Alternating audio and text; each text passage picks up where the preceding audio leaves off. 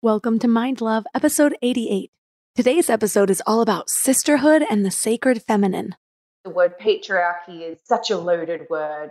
And when I use it, I really want to give context to what I'm talking about is the times that we are living in. And it is shifting back into balance. I don't believe that the solution is matriarchy. It is the balance of the two. And the most intense patriarchy can sometimes exist within ourselves. I see it all the time within me. Where, for example, I've always had such a strong work ethic, which is a great gift. It's a really good thing that helps me get my work out into the world. But there's this other part of me that sometimes I feel guilty if I'm not working hard. Now, that's patriarchal patterning that I have, and I'm constantly unwinding that. And we all have that. Another version of that is seeing other women speak out. Maybe they're speaking out in an angry way, maybe they're speaking out in a way that isn't angry enough. And then we judge that. Turn up your frequency with Mind Love. Bite sized brain hacks for seekers, dreamers, and doers. It's time to give your mind a little love with your host, Melissa Monte.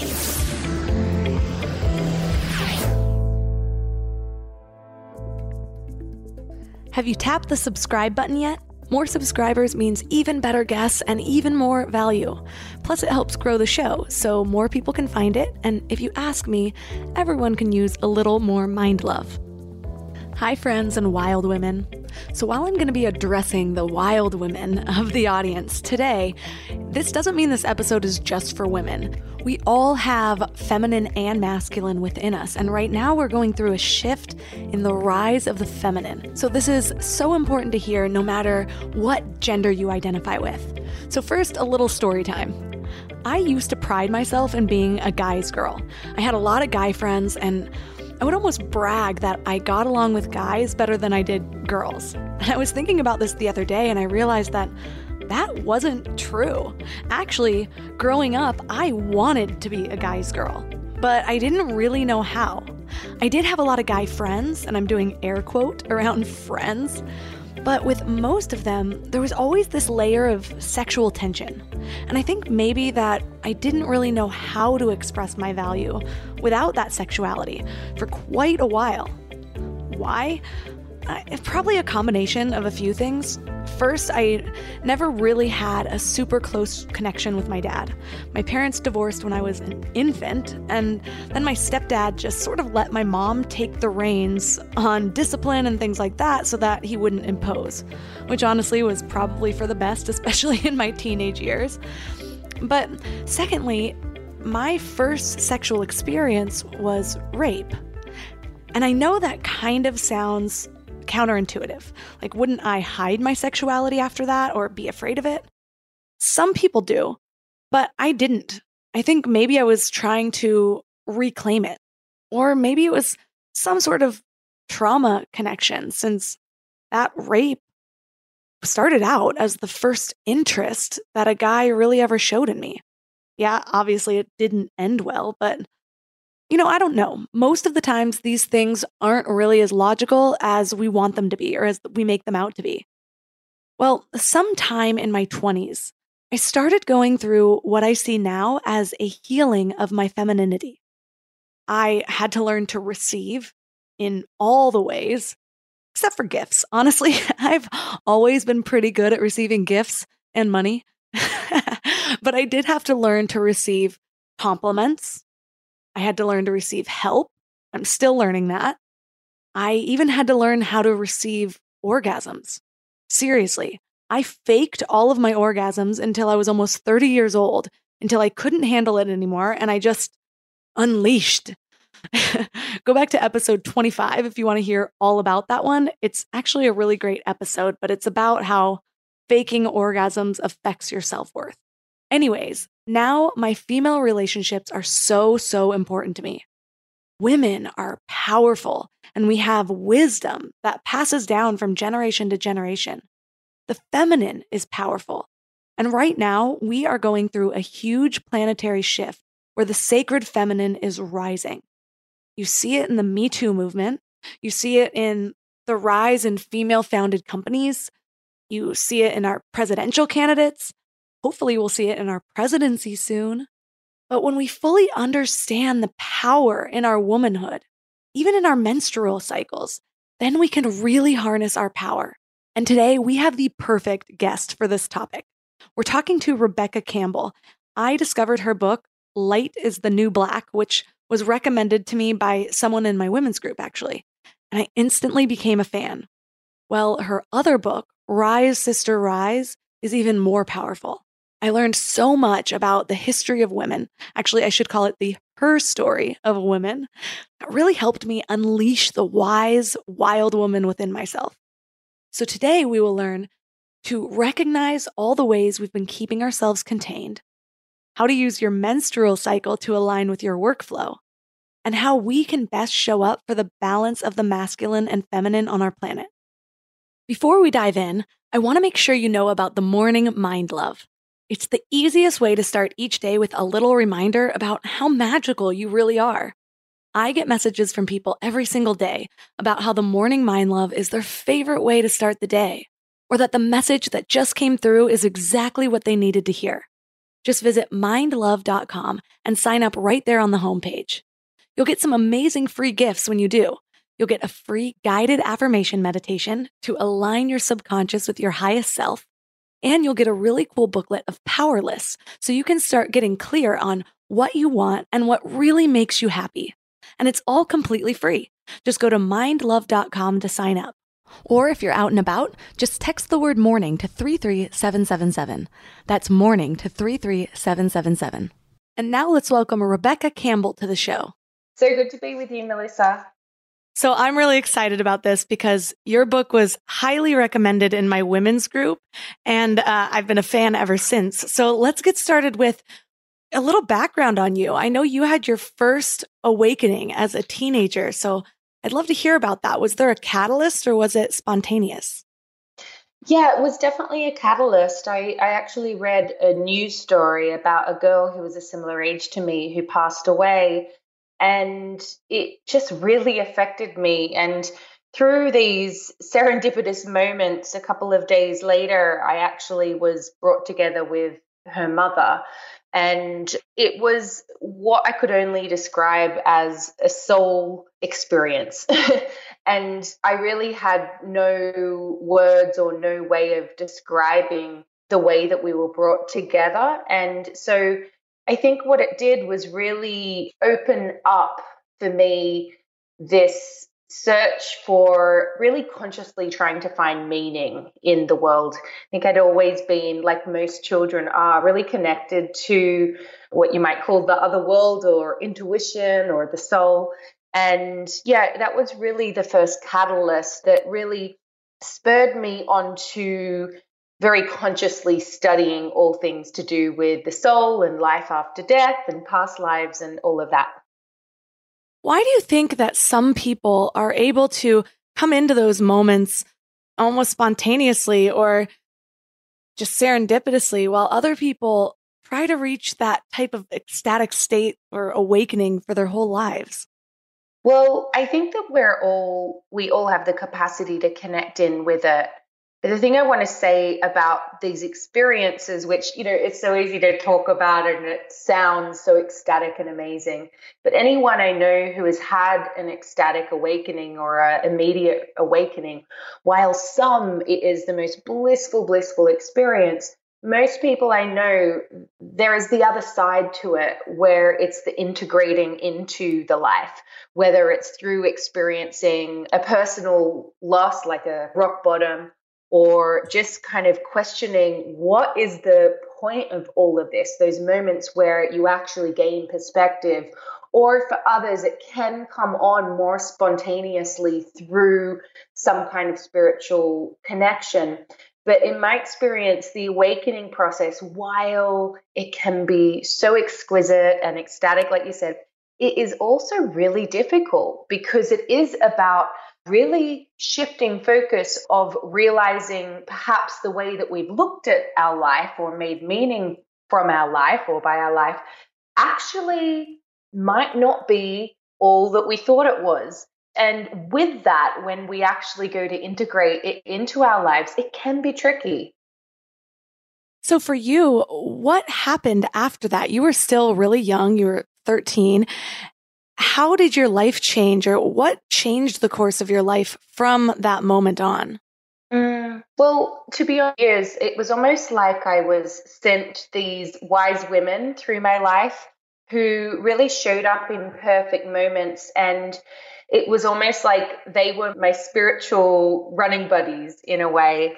And it was through those relationships that I actively began to study and read books and go to courses and all of that. But the other side of it was I was just a normal kid at school, you know, and trying to make meaning between the two worlds and the two groups of friendships was kind of difficult, to be honest. And so I felt a little bit like I had a bit of a double life, if that makes sense. Yeah, it does. In one of your books, you mentioned the days of the red tent where women would mm. take care of other women. Tell us a little about that because I hadn't heard about that before your book. Oh, it's beautiful, isn't it? Well, it's really based on the mother god tradition. And, and if you look back in most ancient cultures, there are traditions of, well, first of all, people coming together and living in more of a community. Um, the red tent concept in particular is around women being in community and recognizing that, say, men, they go through a daily cycle. Which takes them 24 hours from a, a bodily point of view. But women go through a monthly cycle. And we know this as, you know, when the moment we get our period and in the Western world, well, in my experience anyway, and maybe it was the case for you as well, but period, it's meant to be a rite of passage, but it's also something that's a bit like, oh, you don't really want to talk about it. You just kind of deal with it. Some people experience pain. And it's not really revered in this way of, of first of all, seeing it as this incredible rite of passage into womanhood, but also as an indication of the connection to the cycles and the lunar cycle of the moon. Also, the red tent concept was that women would go into a red tent, or basically they'd go away to be looked after, to be pampered, to go inwards during the time that they were bleeding. And then during that time, the other women would support and look after them. And I'm not sure about you, but I know certainly when I began to work with my cycle, I really began to see how during the period when I had my period, I didn't have as much energy. I might have been a bit more moody. And yet, because of the way that our society is built, it's really built on the masculine model. Nothing wrong with that. But as women, we can't always expect ourselves to be able to show up each and every day with the same amount of energy. I mean that in a good and bad way, in the sense of like, there are parts of the monthly cycle, if we are menstruating at the time, where we have extreme energy. We are, so tapped into creativity and we have so many reserves. Whereas the other part of the cycle, which, as you said, the red tent, it's the part of the cycle, it's linked to the season of winter. And so it's about retreating and going in. Many traditions talk about that part of the cycle being actually when we're most connected to our intuition, most connected to the divine, the great mother, whatever you want to call it.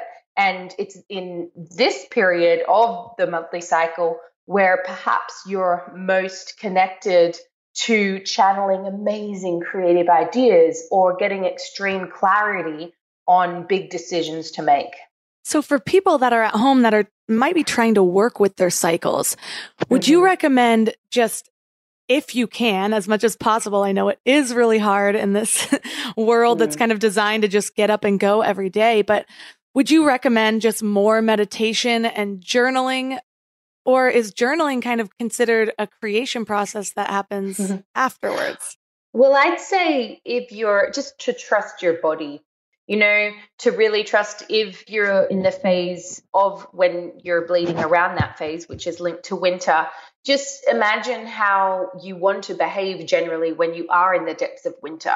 You probably don't want to run out and go out every single night, wake up at the crack of dawn. You probably want to take it a little bit easier. And so it's just about like being more gentle with yourself. It doesn't mean that you have to just stay in your bedroom for however long it takes. But, you know, because we've all got jobs, we've got children, we've got responsibilities, but perhaps it's like, you're not going to book your diary up so you're out every single night during that period. And yeah, perhaps take notice of the insights that come. You can meditate and just write a couple of notes on your iPhone or, yeah, in a journal. But to recognize that it's like internal, it's an internal time.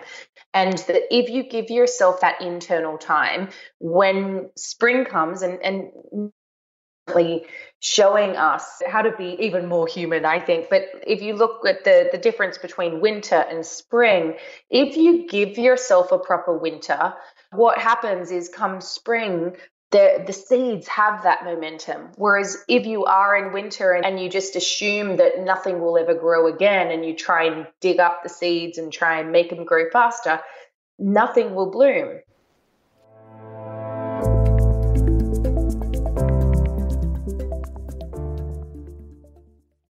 And if this is your first time giving your mind a little love, I have a few goodies for you. First, don't forget to subscribe so you never miss an episode. And second, sign up for the Morning Mind Love. Think of it like a weekday oracle from your highest self to help you start each day with a positive focus. Plus, you'll get two gifts absolutely free a 30 minute binaural meditation and 30 days of journaling prompts to help you remember who you truly are. So join over 9,000 people and go to mindlove.com to sign up or text the word morning to 33777. Do you love story driven podcasts? I do, and there's a brand new one that I think you're going to love. It's called You Probably Think This Story's About You. The story just grabs you from the start. It all starts with Brittany, who thinks she's found her soulmate, only to find out things aren't as they seem. So she goes on a mission to find out the truth. And as she digs deeper, she realizes the guy's a master of deception. But here's the thing as Brittany unravels his lies, she ends up on this journey of self discovery. She starts to see how her own complicated past with addiction, sisterhood, and deep family bonds all have shaped her. And that's when it hits you. This story isn't really about him at all. It's about Brittany finding herself and learning who she really is. Trust me, you'll be hooked from episode one, wondering where Brittany's path will lead her next. It's a story that'll make you look at your own life and relationships in a whole new way. Seriously, grab your headphones and start from episode one of You Probably Think This Story's About You. You'll laugh, you'll cry, and you'll come out feeling heard and stronger. Listen and follow You Probably Think This Story's About You wherever you listen to podcasts.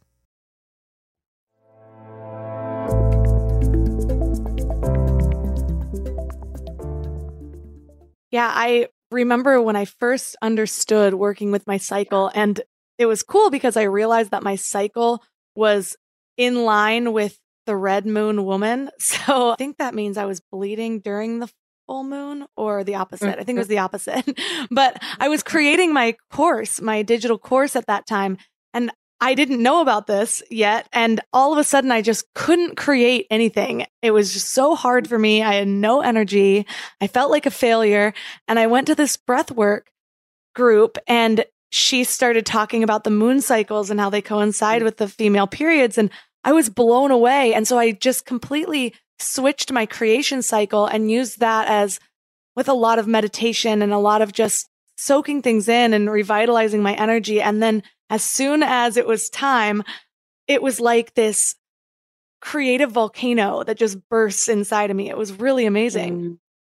It's incredible, isn't it? And gosh, like this is such a work in progress for me. Like most women, anyone who, any woman who's driven, any woman who may, may have worked in the corporate world, it's really hard to untrain ourselves to expect ourselves to give more and more and more each day, particularly if we are running businesses that we're passionate about or showing up to work that we love.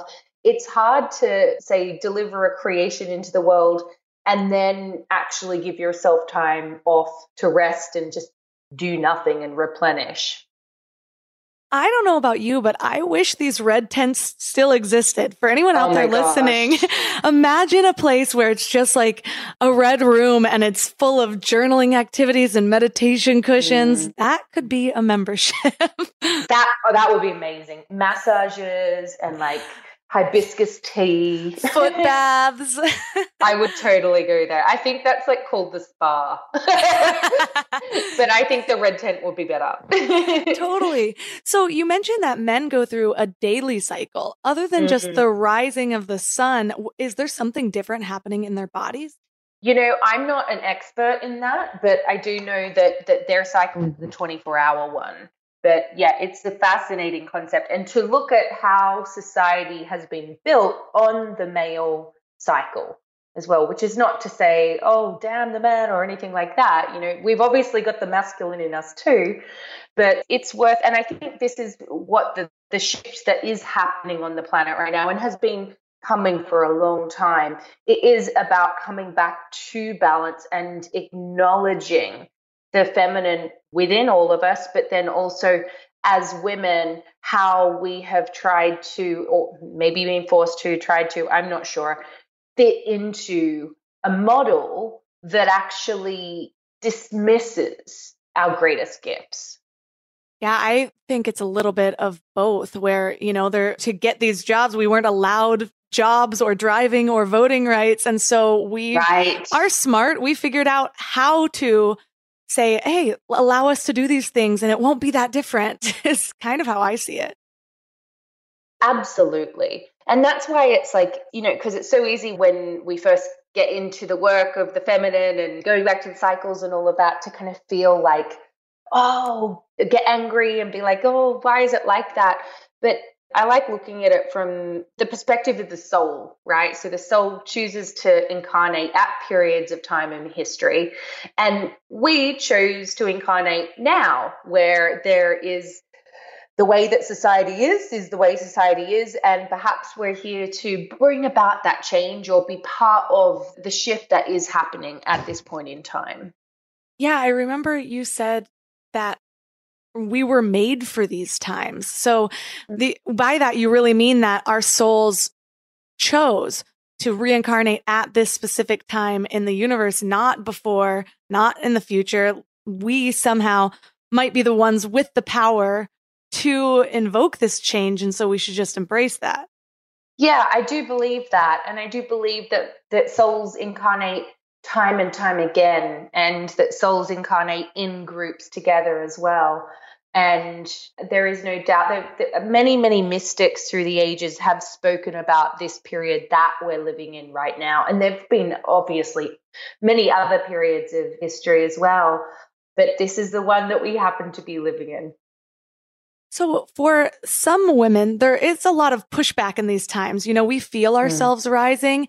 And so, there's a lot of language in the media where women are saying, men sit down, shut up, and things like that. And, mm. and people are arguing that, well, men are afraid to be men right now and we're losing mm. that side. Are we doing it wrong as a whole, or should we be more gentle? Mm. You know, I think that this is like, is relevant to the, the male female thing that it's happening right now, but it's really just I think, a mirroring of what's happening with humanity as a whole. And I don't know anyone who is not trying to figure it out right now. It's not as simple as just coming yeah. in and saying, oh, this is how it should all go. Exactly. And everyone comes in with, well, their own soul history and stories around this topic, as well as ancestrally. And then there's life experience on top of that. So I feel like I can't possibly answer that without being unfair to people. myself, you, everyone, you know, I think everyone is really navigating this in their own way.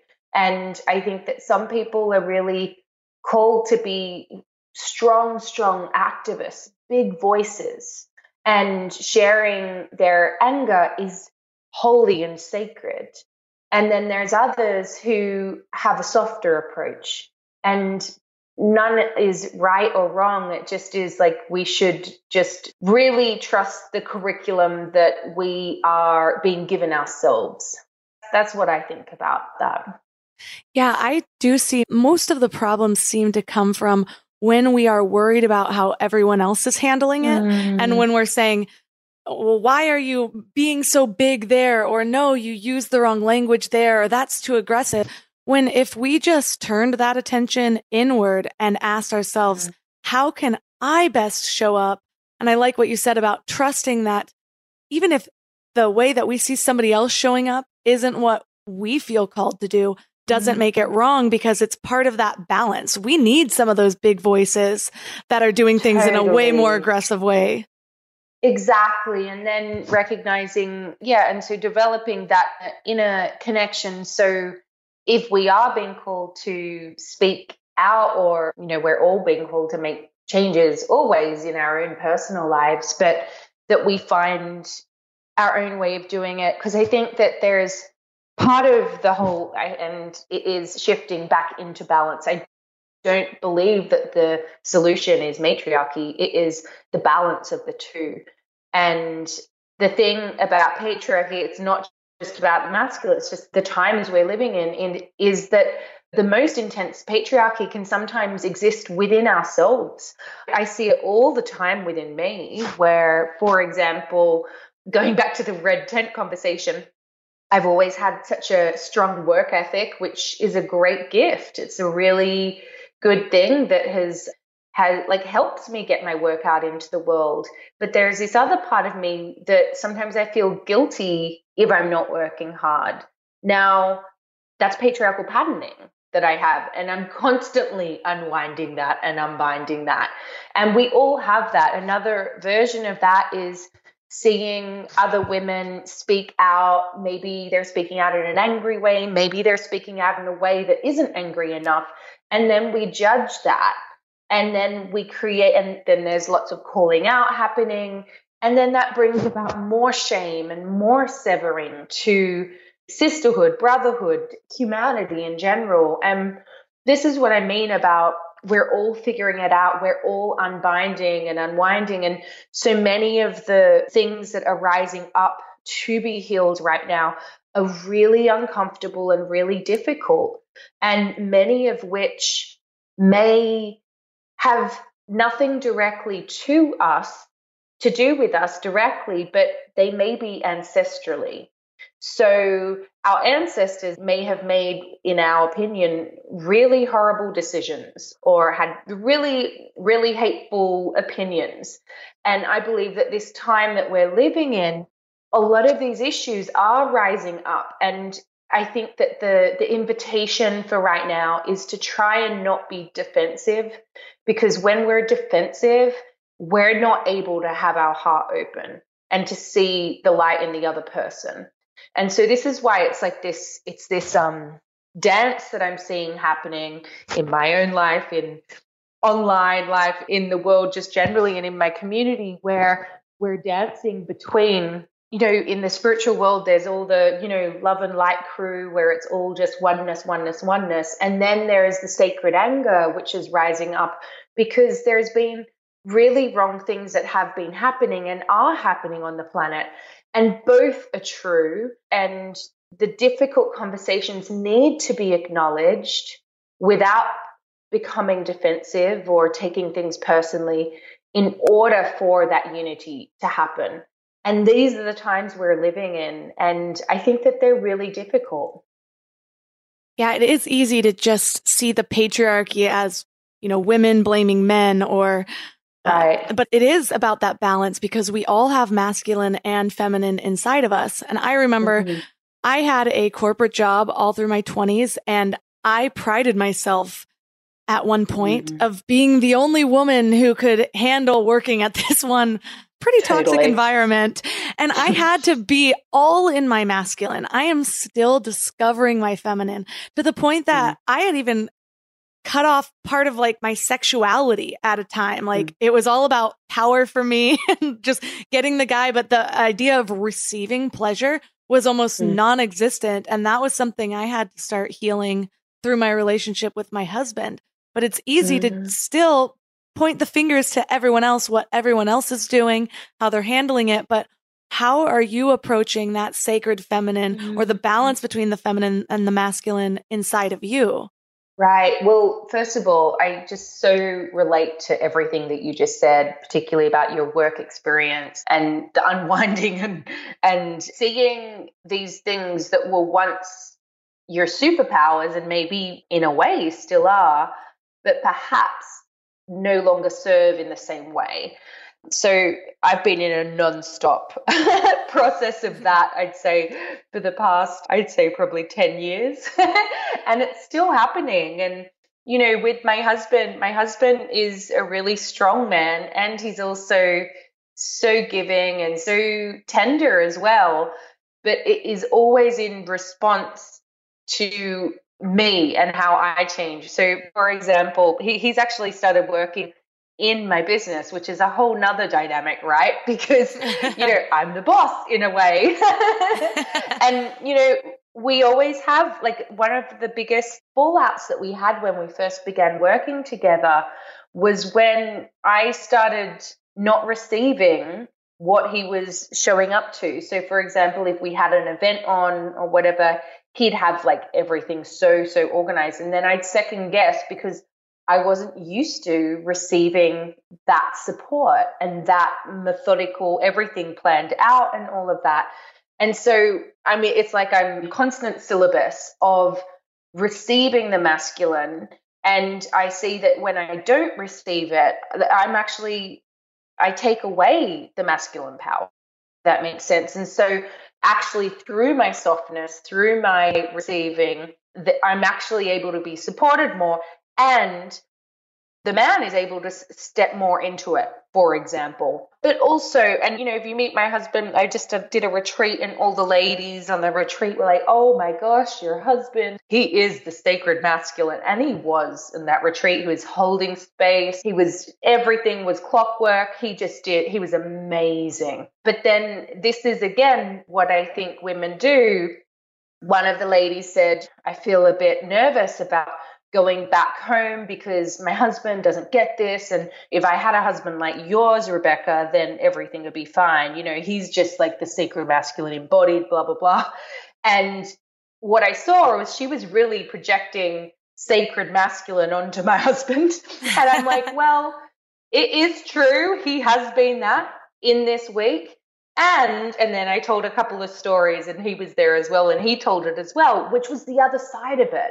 And I think it's so easy for us to look at these men or look at relationships, look at other women like it's all sorted and they're like that all the time. But again, it's this constant dance where we're figuring it out. And I really believe that relationships are, particularly at these times when we're dancing between the masculine and feminine, and we're with a partner who is willing to do that as well it is through the conflict that the growth comes. And it's sometimes difficult to navigate, but once you get through it, then you get to a whole new level. So, yeah, that's my long winded way of basically saying I'm constantly working on it. no, I totally relate.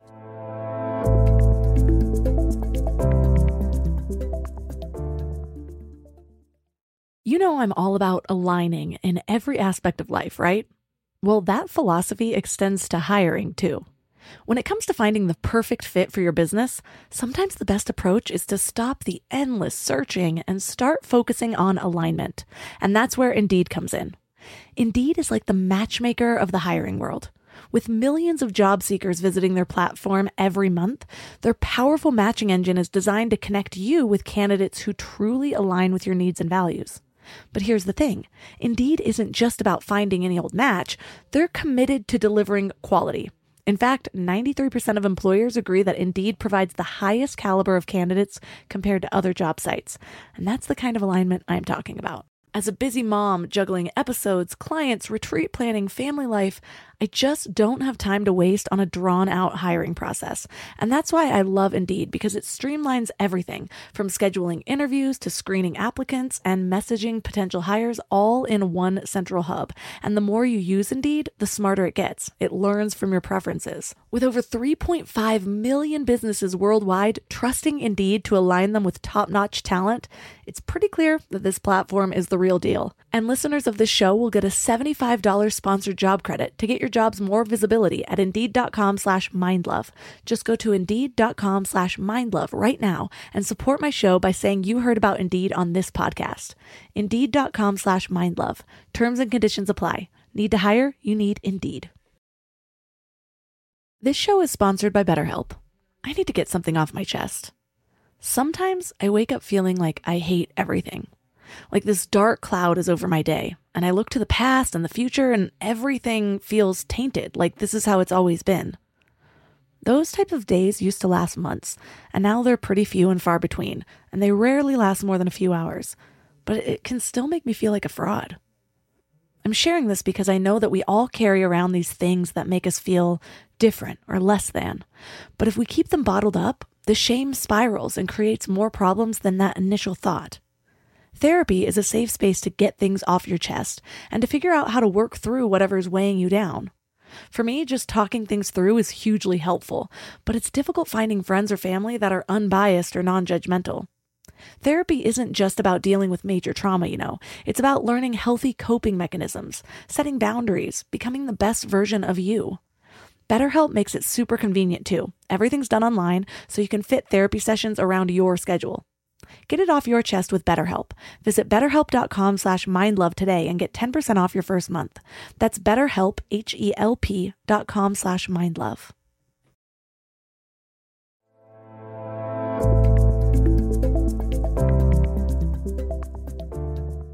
I totally relate. My husband is pretty amazing as well. My friends are always saying, Oh, Shane's so awesome. And I feel so grateful.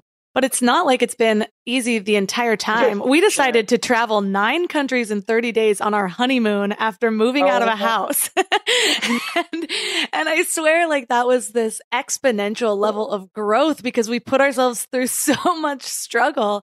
We still have those moments. And right. even internally, there have been moments, especially in the beginning of the mind love journey, where Shane would come home and I would be like a wreck or something, like something would be going on, stressing me out, and I'm acting like a toddler. And he'd say, like, on the drive here, I was listening to a Mind Love episode, and these are two very different people that I'm hearing from. And I'm like, I can't be that person all the time. Oh my God. so funny. I so relate.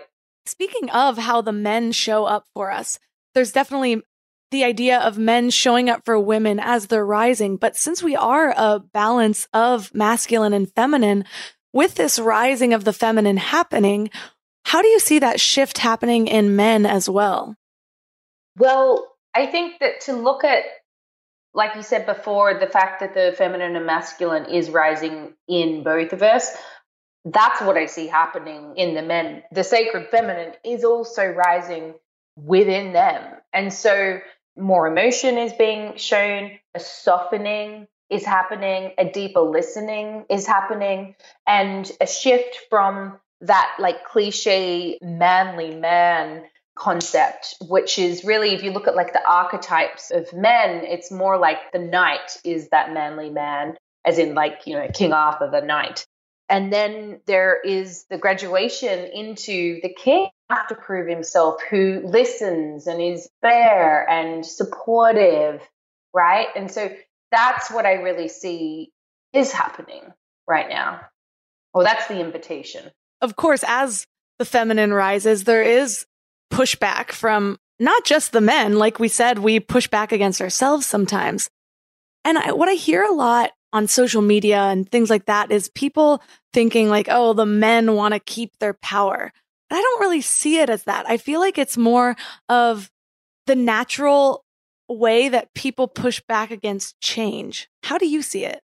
Yeah, I see the same thing. And I think that there's the media and online and social media, and then there's people in your life. And at the moment, I think that there is a lot of drama happening in the media and in social media. But when I look at men in my life, it's that classic thing of when you're having difficult conversations, social media is not the place for that because it is impossible to be able to see the heart and the eyes and the emotion of the person on the other side of the screen. Whereas when you're talking to your dad, your uncle, your brother, your husband, it is a lot easier. And the conversations can still be difficult, but at least there's context. At least there's the heart and the emotion of the other person. And I think that another invitation for these times where there is a lot of change and it can be scary and whenever this stuff happens, all of our core stuff, our core wounds are always going to rise up. And some people's core wounds about are shame.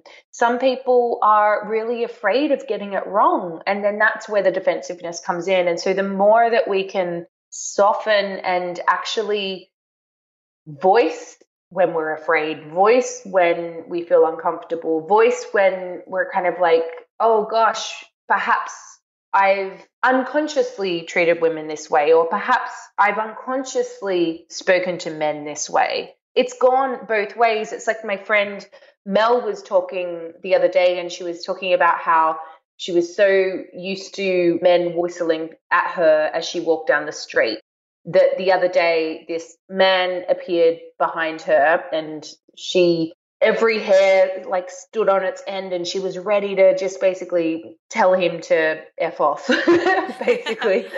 and he actually reached out and because it was raining put an umbrella over her. And so it's hmm. the programming of the women just as much as men. It's happening both ways and it's the softening and the kind of like realizing that we're all figuring it out that i think is needed yeah, I think a key word you said there was unconsciously. I think we can get mm. tripped up on assuming that everyone's reactions are these conscious, thought out things when mm. we learn mm-hmm. so much about I mean, a lot of my triggers come from some moment in childhood that if you would have watched might right. have seemed totally just passive, but to me, it caused some trauma that affects the way mm-hmm. I react to something until I consciously address that or bring awareness to it. And try to heal it. So I mm. like that meme. There's a meme online that I don't know if you've seen it, but it's basically there's a sliding glass door and there's a dog on each side and they're just going crazy, just barking at each other. And then the sliding door slowly starts to open and they like look at each other and then just run away. it's like now that the glass isn't between them, suddenly they're like, oh, I don't want this fight. And that's yeah. that's how a lot of it can happen. Especially because mm-hmm. I think so much of how we react to another human is also like you said, we see the emotion, but there's also so many underlying like biological or physiological things that we can sense from people's hormones and from their moods and and things that we're not even aware of that affect the way we're going to address the person in front of us. Mm-hmm. Absolutely. Couldn't agree more. So I'm wondering, we've talked about receiving and going inward, especially during these times in our cycle. How do we make sure that we're a clear channel to receive some internal wisdom rather than those voices that are so loud in our heads all the time? Mm, totally. Well, daily practice of some kind, like meditation, or it can just be literally like laying down on the grass in nature, walking in nature, just something where we're emptying out and connecting in with God, your inner temple, whatever name you give it. That to me is the crucial part of it because we are bombarded more and more and more. And, you know, there's Wi Fi coming at us, there's 3G coming at us. And from an energetic point of view, it's just we're fried constantly. So anything we can do to connect in with nature, to really clear our energetic systems, and then also go into what I would call the center of the heart, the inner temple. So we're really connected to the voice of our soul in our body. You mentioned the 5G, and I am following mm. a lot of things mm. online where people are freaking out about 5G. But somebody that I know in the spiritual community recently posted something that said that basically we're not able to create something. I don't remember the exact words, but it was something along the lines of 5G wouldn't be here unless we could handle it. And I'm wondering, there's a lot mm. going on, including, I mean, there's fear of the end of the world happening in 2050 due to climate change. Do you look at it like this is doomed, or is it some sort of mm. process that we're moving through that we can handle? I think it's a bit of both. I do think that we are being called back to nature as much as we possibly can. We can acclimatize to anything. I think the human race is incredible.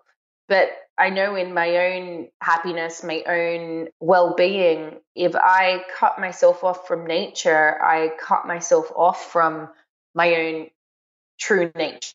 And I can totally survive. I can hold a job down. I can do all of that stuff. But I feel disconnected from my heart. So, yeah, that's my belief. Yeah, that's true. It is the connectedness. I mean, it, it's life. Mm. And so the more we surround ourselves with walls and metal and technology and waves, like the wrong kind of waves, it is just mm. so disconnecting. I believe that's why anxiety and depression and all of these things are mm. rising is because we're forgetting where we came from. But on the bright right. side, those moments of crises are usually the moments that are the calls for people where people are like, the misery that I'm in right now is worse than the fear of the unknown. And so I'm right. going to try something different. So I see more people around me. Maybe it's because I'm also rising. And so that it's like when you want to buy a Tesla and all you see are Teslas, I'm noticing all the rising around me. Mm, totally. And I think also that point about rising, as we've been talking about the cycles and all of that, it's important to recognize that that concept of rising to me is like it includes falling too, and the constant cycle of that. So it's about surrendering to what is rising within us. And often, in order to do that, it is acknowledging those things that are falling away and again, that then brings us back to that never ending cyclic nature of life. You mentioned earlier how the way you would fight against your own feminine was mm. wanting to work all the time and feeling mm. guilty when you took a break.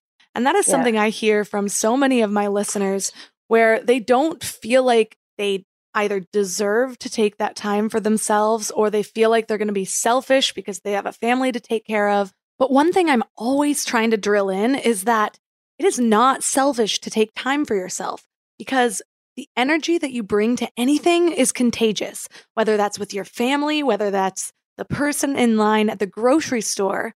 Who you show up as is important. It's probably your number one responsibility. So I'm curious as to what are your views on the necessity of self love and taking that time to go inward first? Well, first of all, we've got much more to give energetically when we do it, and we're often much nicer to be around. like I've got experience of like memories of my own mum who had just like she worked so hard having such an incredible career at a time where it was difficult to no maternity leave, all of that stuff. And her and I speak about it where they didn't have an option and the difference where it's like when you're going through the motions versus actually fully being present with someone. And there's this concept that the ancient Greeks speak about, or there being two different concepts of time. Kairos time and Chronos time. And Chronos time is obviously it's like chronological, so it's like all the things that we have to do, the to-do list, that all of that kind of stuff. And then there's Kairos time, which is soul time. It's where creative ideas drop in, it's where intuition resides. And the way to step into that form of time is by doing things like meditation, doing things like noticing beauty, like being in nature. And it doesn't have to take four hours a day or an hour a day or even half an hour a day. It can be five minutes, 10 minutes. It can be that bite size.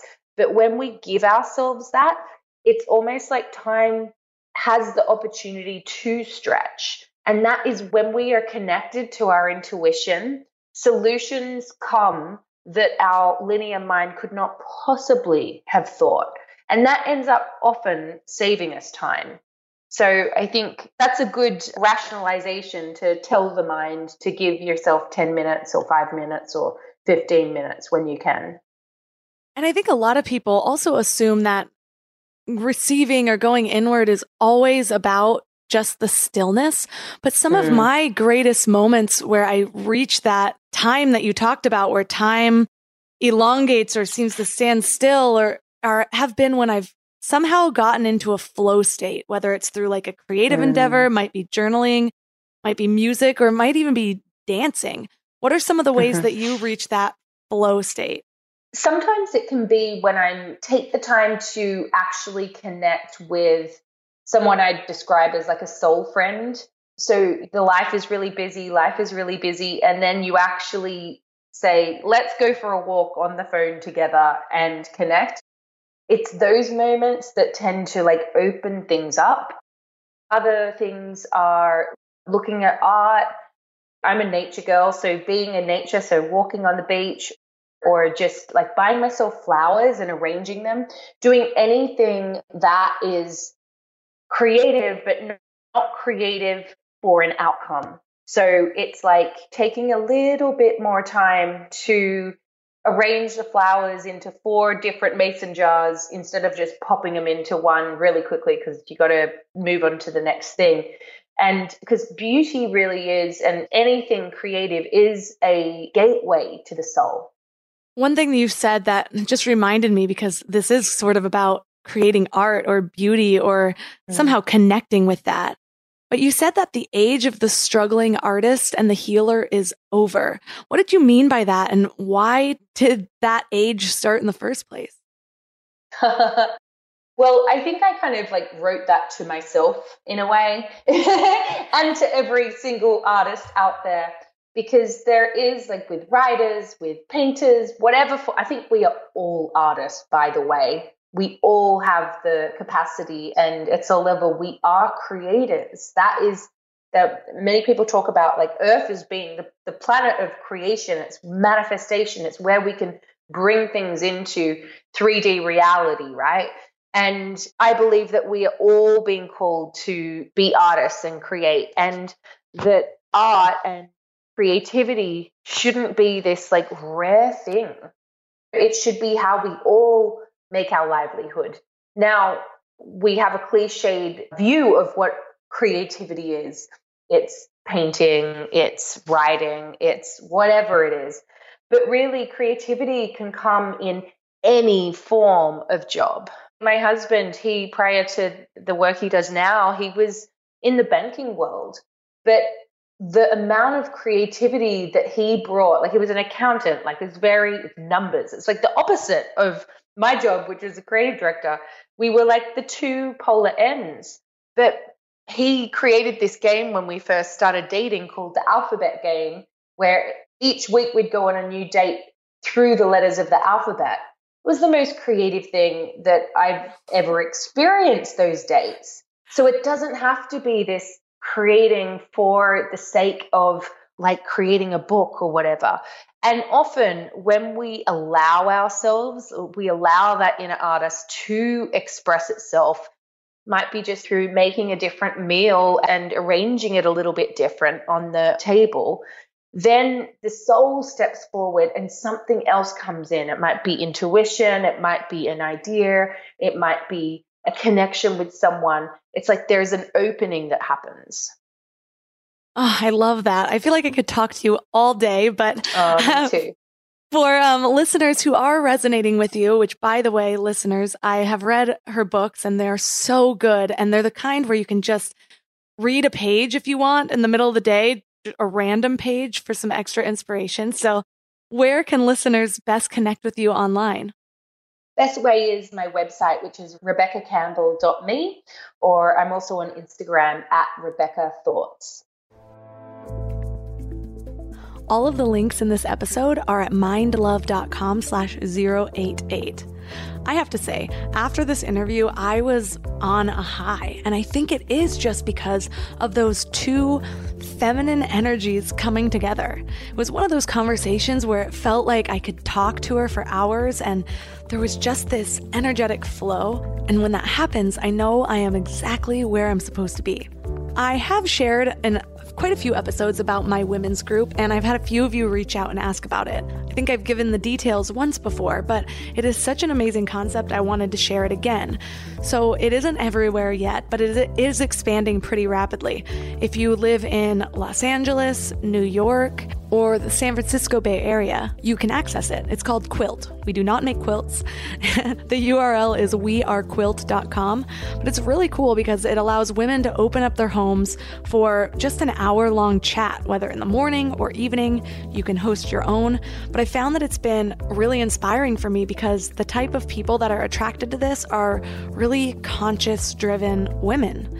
So we have facilitated conversation where it will be around a topic like creativity or money or sexuality. So we end up dropping into these deep conversations much sooner than we would with a group full of strangers otherwise. Well, if you don't live in one of the areas that Quilt is currently at, I highly suggest that you start this on your own write down some questions around a topic and bring your friends together and just start the discussion. Without these types of prompts, it can be difficult to get deeper than surface level conversations, but when you get there, the amount of sharing and the amount of wisdom that you find out that the people that you've known forever have is really incredible. A lot of times we get into these deeper conversations when we're in a moment of crisis or when we're hurt, but we can be having these conversations anyways. We just need to bring it to the surface. So, my challenge for you this week is to find women or one woman that you can connect with. It was cool because Quilt is um, right now at least, mostly geared towards women from 20s to 40s, but they've been expanding not only locations but also age groups. And I dropped in on this one that was called We Get Better with Age, and it was mostly women ages 50 and above. But it was so amazing. And I was inspired to do that from Rebecca Campbell's story about connecting with older women at a young age and how valuable that was for her. So I made a point to connect with some of my own. And first of all, not only the wisdom I was able to download from them was amazing, but also at the end of these meetings, we have an ask. We go around the circle and we say something that we are currently looking for or just putting out in the universe. And it could be something like uh, you need a house cleaner or a dog walker, but it can also be I'm looking for a boyfriend or a husband or I'm looking for advice in this area or I'm looking for a job. So, if you are starting your women's group, that's a really cool concept because a part of our human nature is wanting to be useful and wanting to help other people, but it can be difficult to ask. So, the challenge is to connect with women, young, old, mentor them, have somebody become your mentor, go in a group, go to coffee, whatever it might be, cherish your female friendships. And while we are on the topic of asks, I am currently looking for places to speak. I'm really feeling called towards speaking to either high schools or colleges or that interim in between or even conferences geared towards younger women where they might need the topic of self love. I can tailor this talk to sexual assault, to eating disorders, or just to general self love.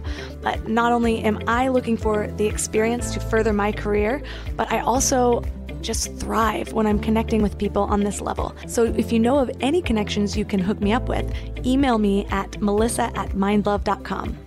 And as always, rate and review if this episode meant something to you, or if you loved it, screenshot it, share it to social media, and tag Mind Love Melissa or Mind Love Podcast, or both. Otherwise, thanks for giving your mind a little love today, and I'll see you next week. Thanks for tuning into Your Higher Frequency with Mind Love. Head to mindlove.com for a free gift to keep your vibes up until next week.